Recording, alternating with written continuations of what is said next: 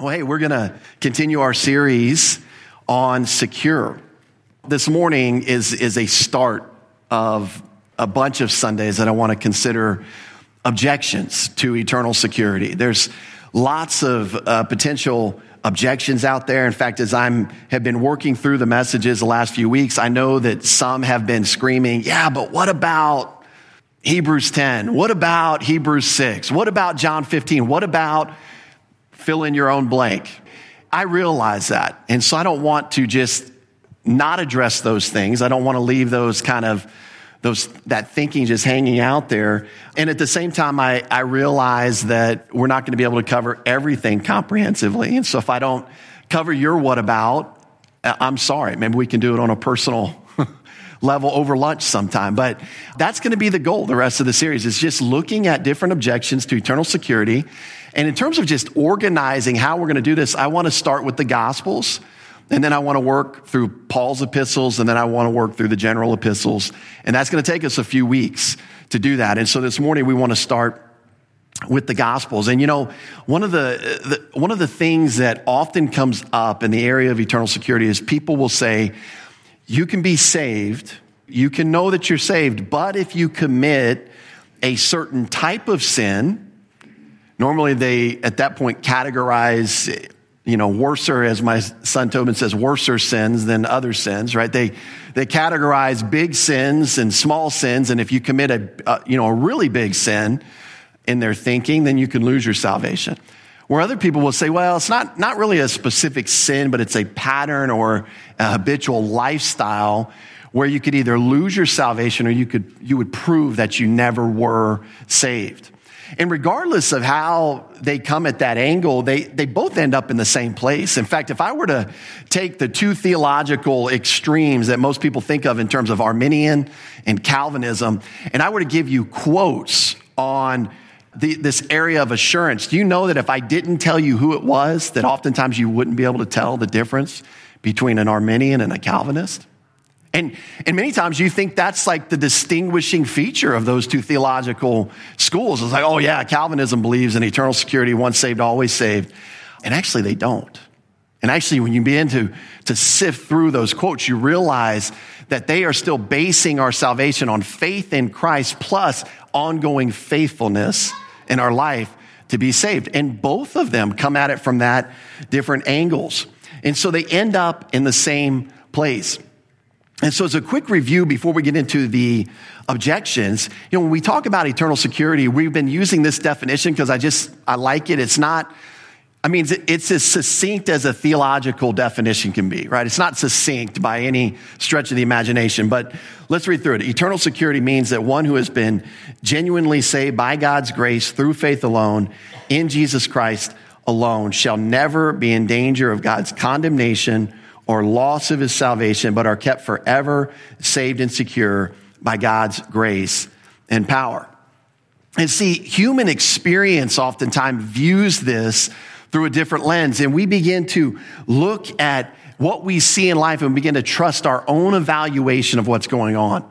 We see people in their lives portrayed on Facebook, and we say, well, ah, they, there's no way they can be saved. If they were saved, they would never do that. And we begin to trust our own evaluation of who's saved and who's not saved instead of trusting the Word of God and allowing that to remain as an authority over even our own evaluations on whether or not people are saved. And I've heard people say, I once knew a person, maybe you've said this, maybe you've thought this, maybe you've known someone like this. I, they say, I once knew a person who claimed to be saved, but then he did XYZ sin or he did, he began to live uh, life XYZ way and therefore he could never be a Christian. He never was really saved or, or he lost his salvation. And you've, you've heard comments like that. And oftentimes there are people in our lives that push us almost to that brink, like, wow, how in the world could they be that sinful and that obnoxiously opposed to the things of the Lord?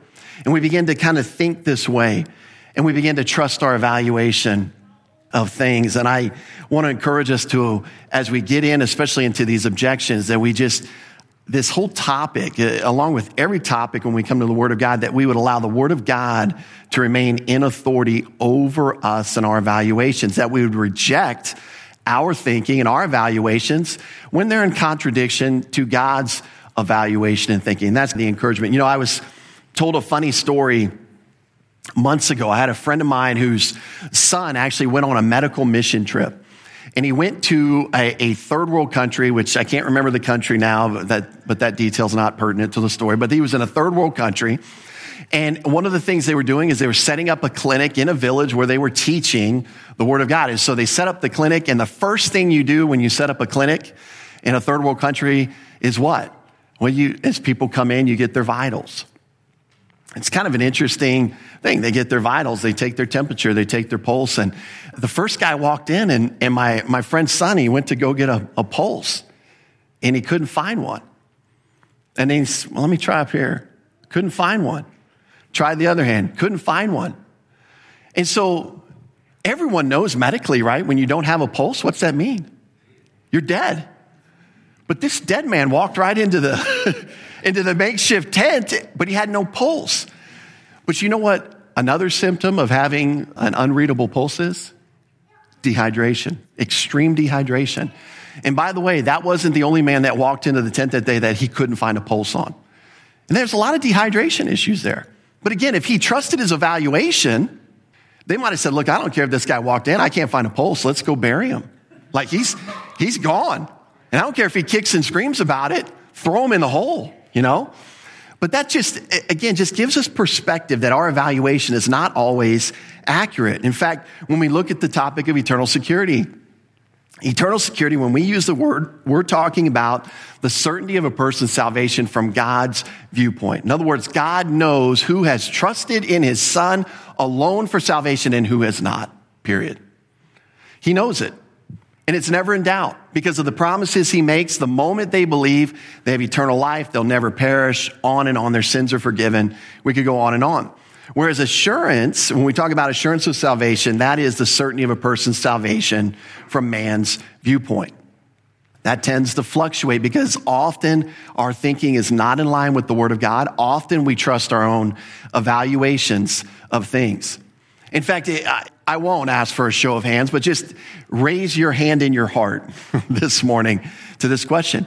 Those of you who believe that you're saved based on the testimony of the Word of God, who have trusted in the finished work of Jesus Christ alone, how many of you at some course of your life, whether due to sin on your part, continued sin, continued failure, have questioned your own salvation? Have wondered whether or not you're truly saved? Just raise your hand in your heart. I know I have. And part of the reason it wasn't that the word of God changed. It wasn't that God's viewpoint of my salvation changed. It was the fact that my viewpoint had changed. I was no longer trusting in what the word of God said. I was now trusting in my own evaluation. And you know what's actually more scary to me than that is the days that I actually thought I was good enough to go to heaven. That's a scary evaluation. To have that kind of pride and arrogance and not even realize that, hey, because I'm flying right now, I'm much more worthy to go to heaven? You know, I used to sit through communion services all throughout my life, the Lord's Supper. And you know what my focus was on when the cup came out? Am I worthy to take this? Not in my 1 Corinthians 11 style, am I partaking in a worthy way, but am I personally worthy to participate in this? Because you know why I thought that? Because my mind wasn't on Jesus Christ, remembering what he did for me. My mind was on me and my terrible week.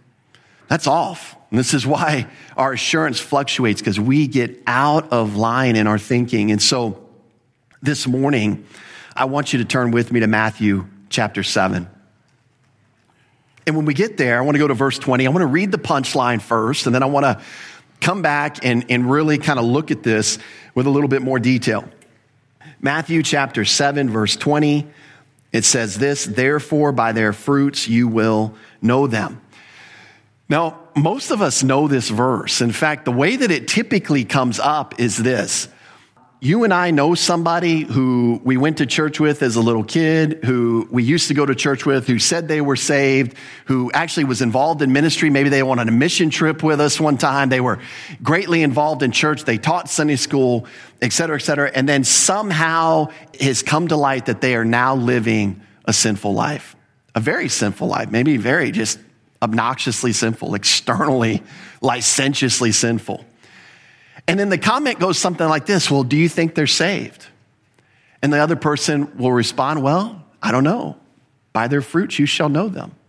It's kind of like this, this quote, like, well, if they're truly saved, right? We, which by the way, that whole adjective, we, we need to just get out of our vocabulary. You're either saved or you're not. There's no truly saved. There's no kind of saved. I mean, is anybody kind of pregnant? I mean, it just doesn't, there's just certain things where that, that uh, these adjectives don't work. You're either saved or you ain't. You're in, in Christ or you're in Adam. You're either walking by means of the Spirit or you're walking according to the flesh. It's not like you're, you're kind of walking in the Spirit. That, that doesn't work that way. Again, but people will say this if you're truly saved, right? This is the comment they make by their fruits you shall know them. In other words, the idea is that we should be able to see some external evidence of fruit bearing to know whether or not somebody's saved. Does God want Christians to bear fruit? Yes. Is God working overtime to ensure that every believer bears fruit? Yes. God wants fruit bearing in his children. But Matthew 7 20 does not teach that that's how you recognize whether or not somebody's a Christian or not. Nor does it teach that if somebody doesn't have fruit, that they're not a Christian. All right, so let's dive through because one of the things we see here is in Matthew 7 20, and I, and I say this facetiously, but it is found within a context. I think we, we know that about the scriptures, but it's like the only book in history that we can just flip to any page anywhere in the book, read a verse, and try to directly apply it without even considering what the original context was. Go read any book that, that you, like any of the classics, To Kill a Mockingbird. Turn to page 201, read one sentence, and tell me what, what it's about. You would never do that. Pride and Prejudice. I mean, just kind of work your way through a list of classics. We could never do that. And yet we come to the Word of God, Matthew 7 20. Now I know how it applies because I've never even read the context. In fact, if I were to shut our Bibles right now and say, what's the context of Matthew 7 20? How many of us would, would know without quickly looking, darting our eyes around the passage right now, trying to figure out what the context is? And this, we do this a lot. I'm just saying this is a very common thing that we do. The context is so key. Do you know that the message in Matthew 17, 15 through 20 is part of the Sermon on the Mount? Not only that, but this sermon was given during the dispensation of law. Now, that may shock some of us because we think that the, the second that page flips over to Matthew 1, we're in the church age, right? Because it's New Testament, we're in the church. Actually, no. Jesus, Galatians 4 4 tells us that he was born under law. He was born during the time of the Mosaic law. He is teaching to a Jewish audience under Mosaic law who is expecting one day a kingdom on earth from God. And this is the crowd that he's teaching. In fact, when we look at the crowd, we see that the message was primarily directed toward his disciples. By the way, if you've got a red letter Bible, just trace back how far the red letters go. And it kind of tells you that Jesus is on a monologue here of teaching. But go back to Matthew chapter 5. He says, Seeing the multitudes, he went up on a mountain, and when he was seated, his disciples came to him. Then he opened his mouth and taught them, saying, So, primary audience is the disciples, but when we go to the end of the Sermon on the Mount, go with me to the end of Matthew 7. It says that by the time he had ended these sayings, that the people were astonished at his teaching. So a crowd had gathered. So he's, he's addressing his disciples and he's addressing a primarily Jewish crowd. And here's what's really significant about this, especially when we start to try to yank Matthew 7 into a direct application to the church age.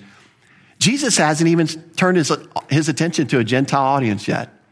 Do you know there was a time in Jesus' ministry that he actually said, Don't go to the Gentiles? Don't go to the Samaritans? Only go to the Jews? That doesn't sound like the Great Commission. That's Matthew 28. That's after his death and resurrection. But just hold your finger there and go with me to Matthew chapter 10. This is obviously five chapters. It's uh, after the Sermon on the Mount. It's, it's later in the chronology of the story. But notice what he says in Matthew 10, 5 through 7. These 12 Jesus sent out, speaking of the disciples, and commanded them, saying, Do not go into the way of the Gentiles and do not enter a city of the Samaritans, but go rather to the lost sheep of the house of Israel. And as you go, preach, saying, The kingdom of heaven is at hand. He's still instructing his disciples to go to the Jews, to avoid the Gentiles, to avoid the Samaritans. Now, why is he doing that? Well, because at this point in his ministry, he is making a legitimate offer to establish the kingdom that was prophesied about in the Old Testament. But we know from John 1 what happened. What's the rest of the story? Jesus came to his own, and his own did what? They received him not. They rejected him. And so they rejected this offer of the kingdom. And so when we talk about the Sermon on the Mount, understand this. It's got a distinctly Jewish audience, but that's not to say that there aren't righteous principles that can apply across every age. I'll give you an example of one. Matthew 5, 16. Let your light so shine before men that they may see your good works and glorify your Father in heaven. Does God want his children to do good works to bring him glory? Yes, that's true in every age. That's true in the church age. We can look at Ephesians 2, 2.10, Titus 3.8, lots of other places. This is what God wants to accomplish through his children. It's what he wanted to accomplish through the Jewish nation under law. It's what he wants to accomplish through his children in the millennial kingdom. So we, these cut across all of these different time periods in history. But when we talk about specific context to a specific audience, we are looking for the interpretation and this is oftentimes what happens when we come to the Sermon on the Mount. I'm kind of giving some general comments before we dive into detail in Matthew 7, 15 through 20. This is oftentimes a problem when we come to the Sermon on the Mount, is that's this. We spend very little time on trying to understand the interpretation, which is original speaker to original audience. What was that message intended to be communicated? And we jump right into application. We don't see a problem in the Sermon on the Mount. But let me tell you where you'd see a problem with that approach. Judas went out and hung himself. Go thou and do likewise. You've seen how people put verses together that don't, that are ripped out of context.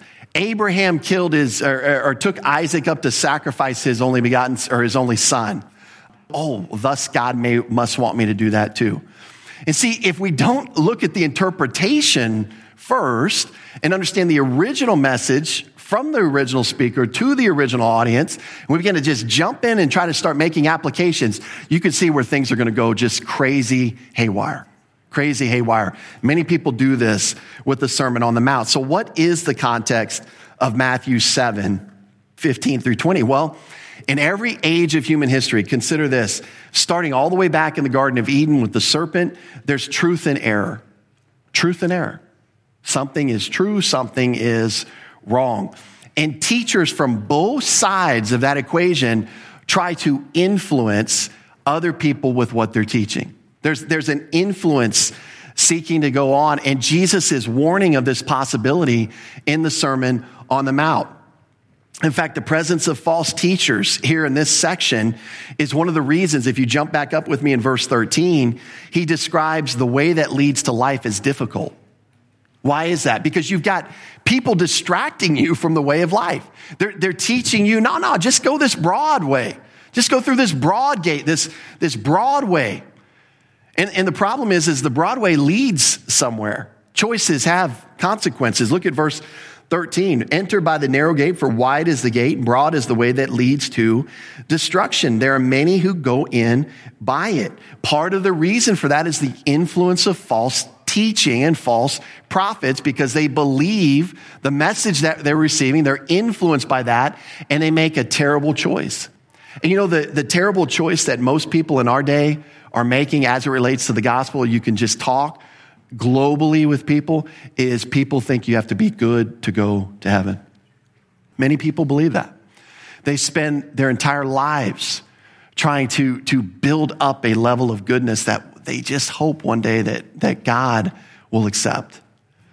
And many people believe that until the day they die. Many people uh, on their deathbed will give away all of their money to, to religious causes, thinking that one last ditch effort is going to be enough to just, just squeak them right over the top so they can roll right into heaven. And what does God's message say in the Bible? It's the exact opposite. No one's good. No one's righteous. No one has what it takes to get to heaven, but nobody has to go to hell for it.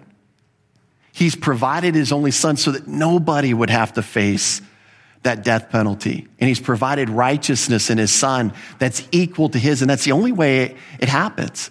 And so many people believe false teachers. Many people have a concept of, I've got to get good enough to get to heaven. And this is why it's wide. It, it comes in a lot of shapes and fashions in terms of believing this false teaching. One of the other things we see in the context here is verses 15 through 20 is actually, again, part of a larger teaching. It's just one of three, what I would call pairs comparisons that Jesus uses in this section to illustrate that choices have consequences. What was the first pair? Well, look up verse 13 and 14. Narrow gate, wide gate, broad path, difficult path. There's this pairs comparison. Verses 15 through 20, we have the pairs comparison between two types of teachers one who teaches truth, one who teaches error. And then we'll jump to verse 24 and we see two different types of builders one who built on a rock, one who built on sand. So you've got these, these pairs that he's comparing, compare, um, comparing, sorry, I lost the word, comparing there. And then in, in between, in verse 21 and 23, he gives an example of when you choose falsely. Because it looks like you can do everything right. Hey, we're casting out demons in your name, we're prophesying in your name, and you still don't get in. And this is the problem with false teaching is they're going to emphasize religion. They're going to emphasize religious things, and that's not the way to heaven. And so Jesus uses that as an illustration. So this is the context that we find ourselves in. And so in verse 20, again, this verse is often used to describe how you can tell if someone's a true believer or not.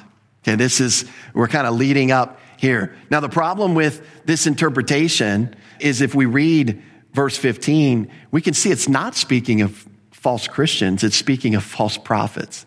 It's, it's a different thing. He's not saying, how can you tell if there's a false Christian? It's not what he says at all.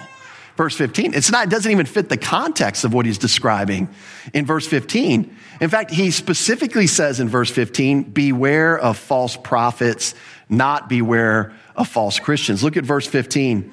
Beware of false prophets who come to you in sheep's clothing, but inwardly they are ravenous wolves. You will know them by their fruits. Who by their fruits? False prophets. And this is what he comes back to in verse 20. So we'll kind of get there, but look at the description of the false prophet here. This is very important to understand, especially as it relates to the false use of this verse to, to say that it exposes false Christians. Notice first description in verse 15. They outwardly wear sheep's clothing. You know what that means? That means externally they look good. They look like the real deal. They look genuine. They look like disciples of Jesus Christ. They look like the, the ones you want to follow. They look like they've got it all together religiously and spiritually. This is what we're talking about here. They got sheep's clothing. They look just like a sheep. They look just like that. Look like the real deal. They probably sound like them, smell like them, whatever, right? That's the emphasis here. Externally, they look like the real deal. But then we get the second description. By the way, let me just make a comment before I leave this picture because it's very important. Because when people apply this to false Christians, and they say, well, yeah, Christian, you got to know, you know them by their fruit if they're really saved. What are they typically appealing to when they use that verse? They're appealing to the fact that their external life does not look good. They're appealing to the fact that externally they look very sinful, that they're engaged in really evil licentious things. Is that what this passage is teaching at all? That they look like sheep? No, I mean, this passage is teaching they look like sheep. When people misuse the verse, what are they teaching? They don't look like sheep. They look like total scumbags. they look like wolves. In fact, for people to be able to use this verse the way they do, they'd have to actually flip these two descriptions and say, you know what? Outwardly, they look like wolves, but they pretend to be like sheep inwardly. That's not what this passage is teaching at all. It's the exact opposite. In fact, we get the second description. Inwardly, they're ravenous wolves. They look good on the outside. They appear to be a genuine disciple, but they are very dangerous. You can imagine a wolf just running around in a sheep pen looking like that. I mean, breakfast, lunch, and dinner, and no one's even going to know. He's just going to get away with everything. And they've got an issue. They don't care who they harm in the process. And then he says that they can be known by their fruits. And so, what are the fruits of a false prophet? That's the million dollar question. It's definitely not their lives. Why is it not their lives? Because they look like sheep. They, their lives are impeccable.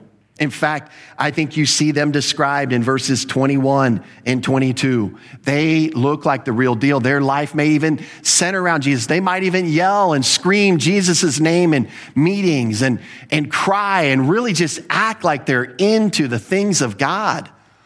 And yet, that's not what they're really into.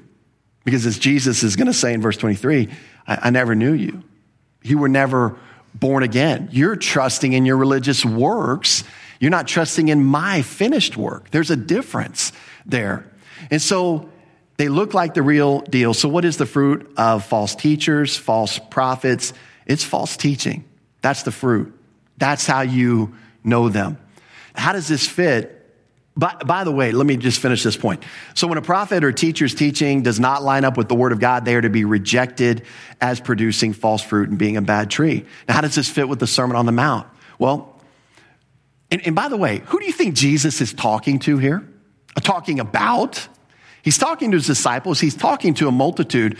Anyone you can think of in the Gospels that looks really good on the outside, but it's not really good on the inside. It's the Pharisees. This is a shot at the Pharisees. This is who he's been attacking the entire Sermon on the Mount, if you will. And I can show you the, the key or the theme verse to the entire sermon is Matthew 5.20. Just kind of flip there.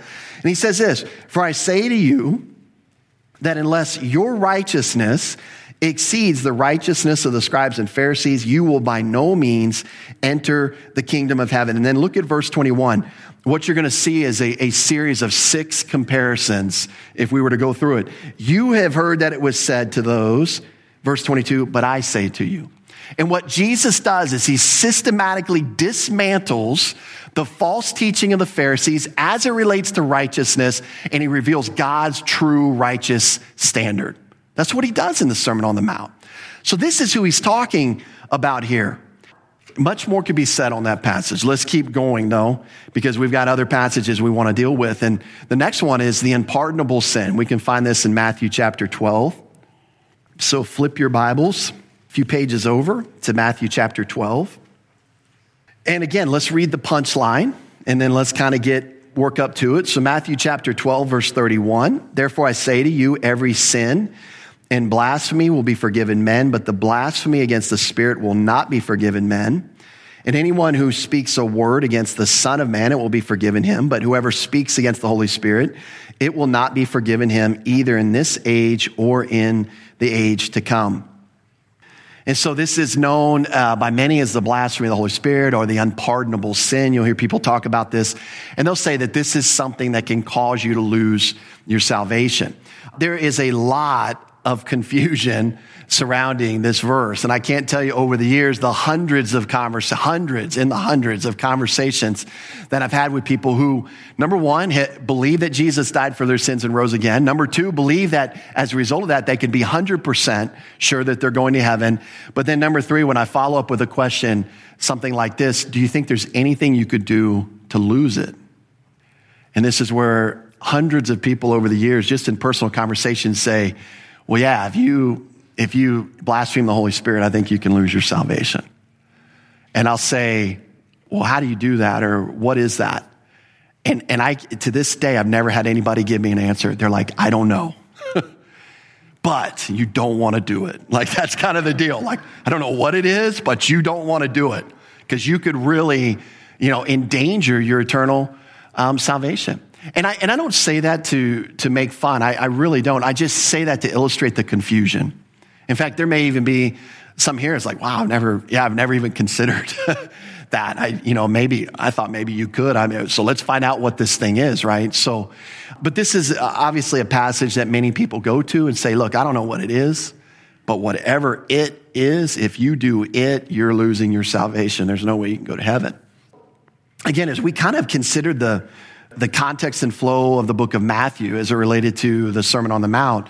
This is the section of the book, this is a section of history that the religious Jewish leaders are peaking. They're reaching their peak of their rejection of Jesus Christ. Very, very important to understand this passage. This is where it happens. In fact, if you look at chapter 13, and I don't want to go too far ahead, but this is in chapter 13 is when Jesus begins to teach in parables. He begins to disguise his teaching for those who are believers. And there's, a, there's some reasoning behind this. This is also the point in the book where Jesus, for the first time, personally begins to describe and talk about his death and resurrection. Before that, his emphasis is the kingdom. But after Matthew chapter 12, you're going to see him begin to talk about how he's going to have to go to Jerusalem. He's going to be betrayed. The chief priests and the Pharisees are going to put him to death, but he's going to rise again. This is kind of where that shift happens in the book of Matthew. So we've got to understand contextually, this is the peak. This is probably the event that, that tipped it over. Whereas we read about, as I mentioned earlier in John 1, he came to his own and his own received him not. This is the tipping over point right here. We're about to read in Matthew chapter 12. So it's very key to understand for the following reasons. This is very important contextually to understand. At this point in Jesus' ministry, he had been performing messianic miracles. And when I say messianic miracles, that means Old Testament prophets said the Messiah, when he comes, he'll do this, this, this, and this. Totally prophesied what he'd be doing. Incredible things like healing lepers which had never been done. You know, it's, it's so interesting because you, when, when God gives the Mosaic law back in Exodus 20 and following, he puts a provision in there for when a leper is healed, this is what they're to do. They're to go back to the temple, they're to offer this sacrifice, show themselves to the priest. The priest then has to declare them clean. And you know what? For thousands of years, that was, that was an irrelevant part of the law. It didn't even, it was not even used. It's like, why did God even put that in there? Like, this is never going to happen. The reason he put it in there is because the Messiah would heal lepers. And what does Jesus tell a leper after he heals him? Go and show yourself to the priest. Go and offer what's prescribed in the law. So God, God knew what he was going to do. He knew how he was going to validate and verify Jesus' ministry. And you know what? He had been doing messianic miracles for two years. One of the coolest things about the book of John, I don't, I won't go there, but at the very end, John says basically this. Eh, eh, let me, let me summarize it in modern parlance. I just picked certain miracles to share with you so that you would believe that Jesus is the name of the Son of God. And then he says, if I recorded everything Jesus did, this should just blow you away. If all the ocean was ink, we wouldn't have enough books to write it in, is the gist of what he says. I don't know about you. I see enough here where I'm like, Jesus, you're my hero. You are the one that the Old Testament prophesied about. But you know what? If you need more proof, one day you'll have it. He did way more than even what the Jesus movies show. like, oh, way more, way more than we could ever realize.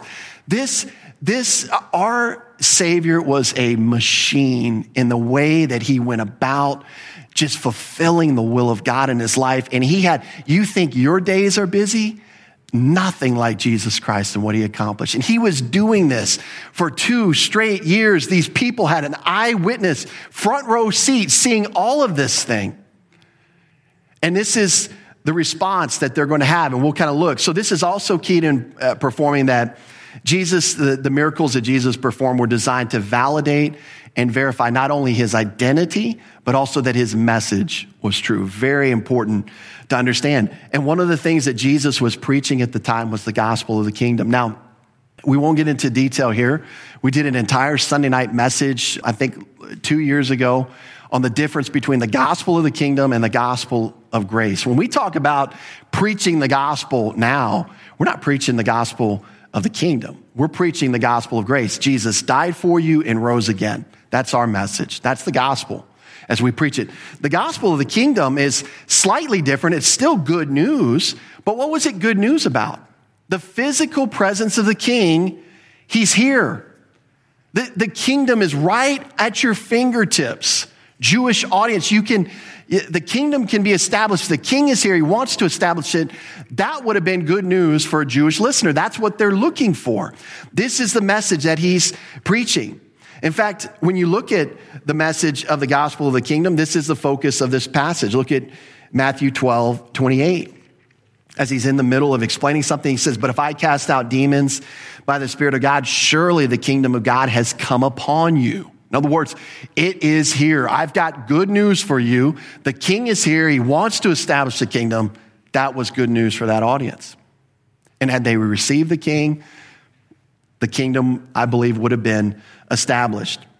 One of the things that's really fascinating, and since we're in Matthew, well, let's flip back to ch- chapter 11 because you got to see this, is that these, these miracles, these uh, healings, all these things that Jesus were doing were prophesied about in the Old Testament. They were God's basically exhibit A, exhibit B, exhibit C, exhibit ad infinitum that Jesus was the man. And, and, we see this because when John is cast, John the Baptist is cast into prison, he's like, wait a minute, if this is the kingdom, I, I probably wouldn't be in prison. So maybe, maybe we're supposed to be looking for somebody else. I thought it was Jesus, but maybe, maybe I mis, misread this thing. And so he sends a messenger to Jesus, and we see this in Matthew 11 in verse 3 says to, to him, Are you the coming one, or do we look for another? Now, Jesus, in the way he does, and I cannot wait to speak to Jesus face to face, because he does not communicate like the rest of us do. How would I answer that question? Yes. I mean, yeah, I'm him. Don't, don't worry, John, I'm him. I love how Jesus answers it because he just drives his, his focus back to the word of God. Look at, look at how, what he says. Jesus answered, said, go and tell John the things which you hear and see. Now, why does he go here? The blind see, the lame walk, the lepers are cleansed, and the deaf hear. The dead are raised up, the poor have the gospel preached to them. Boom. John, you know the Old Testament. This is what's going on. Connect the dots, right? I'm him. I'm the one. And so he drives his focus back. But I say that to say this that these were designed to convince and persuade people that Jesus was who he said he was.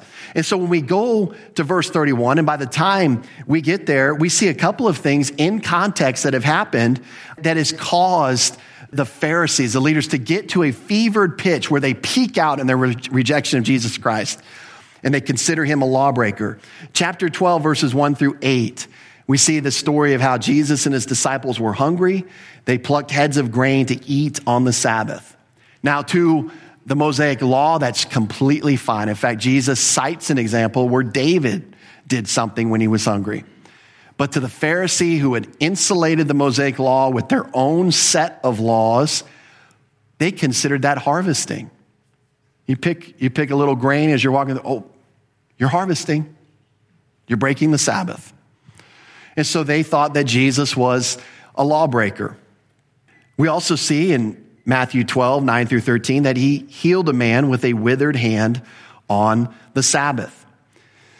We don't know exactly what else happened here, but, but notice in verse 15, it says, But when Jesus knew it, he withdrew from there, and a great multitudes followed him, and he healed them all.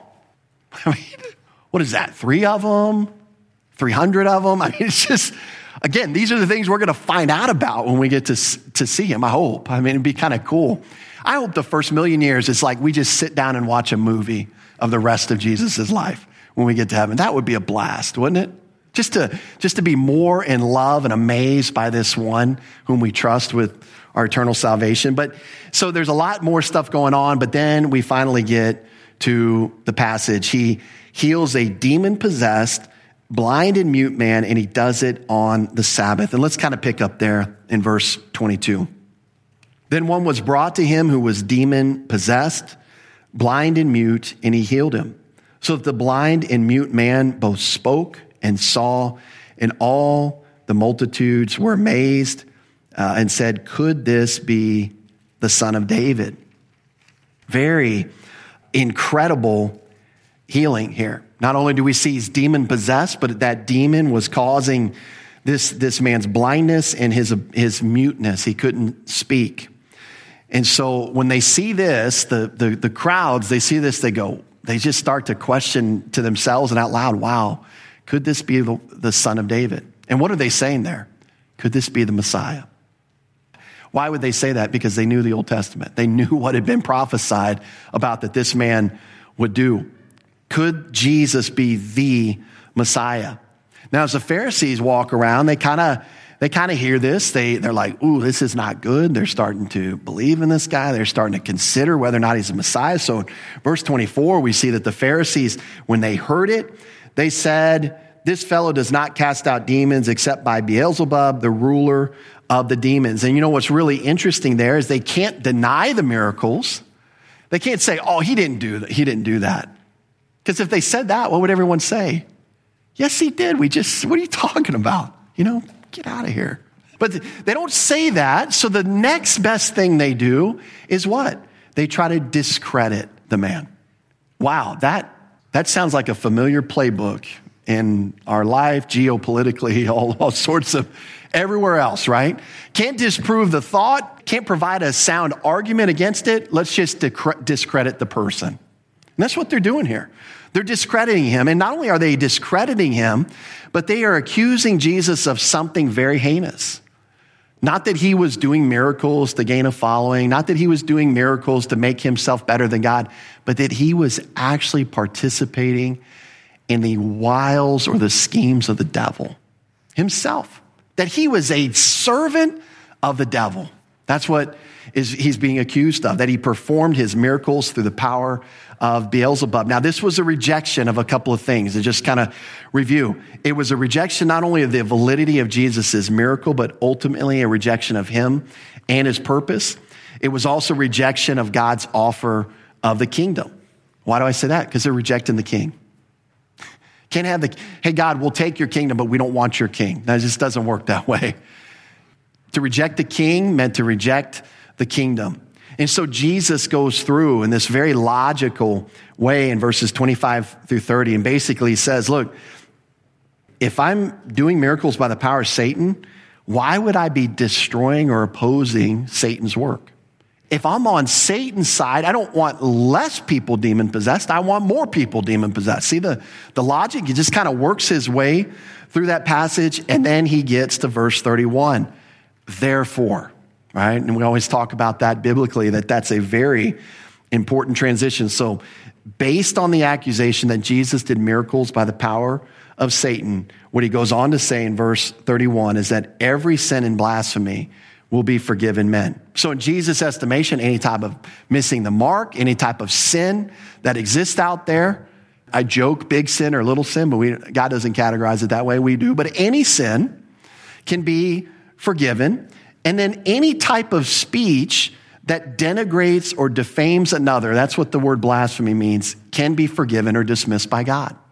Very important to understand conceptually what he's saying. Every sin and blasphemy will be forgiven men. But there's one type of denigrating speech that will, will not be forgiven. What is that? Well, I want you to notice in your text, and sometimes we, we bring attention to this, but the word the is there. It's the blasphemy against the Spirit will not be forgiven men. It's not a blasphemy.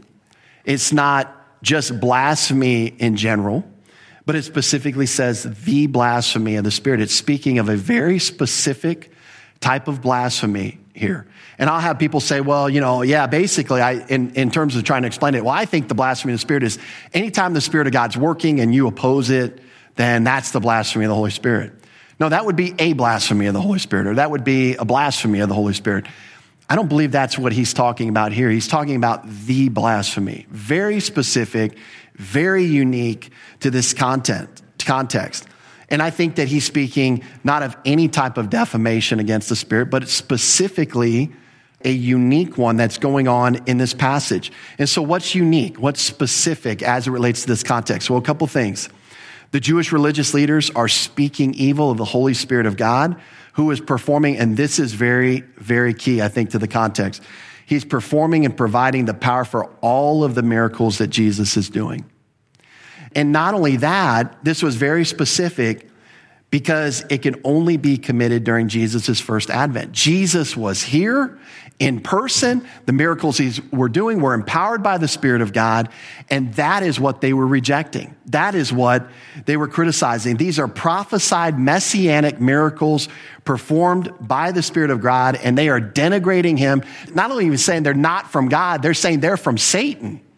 You see, it's not just a, a, negative criticism, it's like a a super negative criticism because now he's saying it's not even the Holy Spirit, it's Satan that's doing these things. And you know, this is again because of his physical presence and then the fact that he's accomplishing prophesied messianic miracles by means of the Holy Spirit. And so the unpardonable sin, therefore, was identifying these miracles as being empowered by Satan himself. Now, can somebody commit this sin today? No, because Jesus is not here. He's not performing prophesied messianic miracles today by means of the Holy Spirit. So I don't believe this is a sin that can be committed. Now, I do believe that there's an unpardonable sin. I believe that there is a sin that you can commit that will never be forgiven. And that is the sin of unbelief. Because the, the penalty for sin has been completely paid for. And what you're going to find is that being a homosexual won't send you to hell. Being a, a womanizer or a rapist won't send you to hell. Being a drunk, being a drug addict won't send you to hell. Being a trans pans, what, I mean, name them all, right? Won't send you to hell. What sends people to hell is their rejection of Jesus Christ as their substitute, as their savior. And I'm not saying they have to do it even with anger or with their teeth clenched. I've met a lot of old ladies over the years that are very sweet old ladies who reject Jesus Christ because they're trusting in their own goodness, they're trusting in their own religion, they're trusting in their own church, they're trusting in their ability to light candles, their ability to pray, their ability to do all sorts of things. But because they're trusting in those things, they are rejecting the one and only Son of God who did something for them that only He could accomplish. And that's pay their sin debt and provide them with a righteousness equal to God's righteousness. Very important to understand and so as we look at this, I want to introduce a topic and next week I want to continue on this topic. And, and many people, when it comes to belief, they will also have an objection as it relates to eternal security. And it kind of goes something like this. They'll, they'll say that if someone has an abrupt change in their faith, in other words, they reject Jesus Christ, or they lack a continual or ongoing belief, they believe they can be condemned or lose their salvation. And the way it works is something like this is somebody, well, yeah, they, they put their faith in Christ, but if I ever reject Jesus in the future, I can lose it. That's what some people will say. Or it'll be a flavor of that. If I don't go on continuing to believe, then, then I can lose it. Or again, they'll come through the other door, which says the same thing. And that is, if I don't continue to believe, then I never had it to begin with. so you end up in the same spot. And let me just make a couple of introductory comments. And like I said, we want to get into this in more detail next re- week. But one reason that some consider this view, I believe, is due to a lack of understanding of the transactional nature of justification. Now, when I talk about transactional nature. I'm not trying to, to reduce God's salvation to eating at Whataburger, or, or you guys don't know what Whataburger, you, maybe some of y'all from Texas do. Anyways, eating at a restaurant, right? McDonald's. How about that one? Everyone knows McDonald's. I'm not trying to reduce it to that level, but I am trying to uh, take that concept and communicate it because when we talk about a transaction, a transaction happens at a point in time when conditions are agreed upon and met by at least two parties. That's a transaction. You do this, I do this, agreed, and then I take the result of whatever that is, or you take the result of whatever the transaction is. And so in the case of salvation, Jesus died for our sins and rose again, thereby paying our sin debt in full. And now he offers eternal life and forgiveness to anyone who puts their faith in him. And the moment somebody puts their faith in him, the transaction is sealed. They get the benefit of what he did. Period. It's transactional in that way. And this is how God describes it. Just as if you were buying a meal with a credit card. Just as if you were buying something at the grocery store. Just like that. once the debt has been paid, once that payment has been credited to my account, there's no way that the payment is taken back and thus reappearing on my account.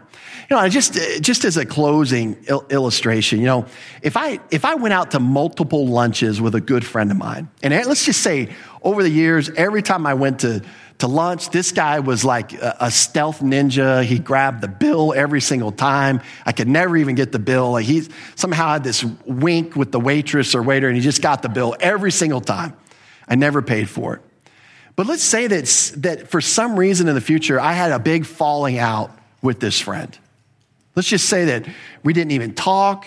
I rejected him. Even if my wife said his name, I got mad at her. You know, it was just really, really bad.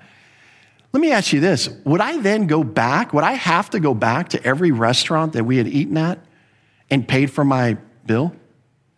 Is that how that works? Once I reject him, then everything before transactionally is just off the table, right? I have to go back and do that? No, of course not. That food's been paid. I couldn't even give it back up if I upchucked it all back up for him and say, yeah, you can repackage that and sell it to someone else. It, it's gone. It's been digested. There's nothing left. Why? Because a transaction was made. When my friend said, your food costs $10.99, I'm paying for it, done deal, transaction happened, I ate the food. And I lived to, to tell the story, right? And I, my body digested it. I would never have to go back and make further payment, even if our friendship fell out. Even if I rejected that person ever being in my life again. And so salvation is a transactional event. And so we're going to look at that in more detail next week as we consider belief, either continuing belief or rejection of Christ. And we want to show that even that cannot cost anybody their salvation. Let's close there with a word of prayer. Lord, I thank you for this morning. These are, these are passages, Lord, that cause a lot of confusion. I'm not overly confident that we cleared everything up for everybody this morning, but Lord, my, my heart's desire really coming away is that we would be, each one of us, just more and more convinced, more and more persuaded that what Jesus accomplished was enough. And may you just take what was said this morning and filter through it all and just exalt your son. And it's in his name we pray. Amen.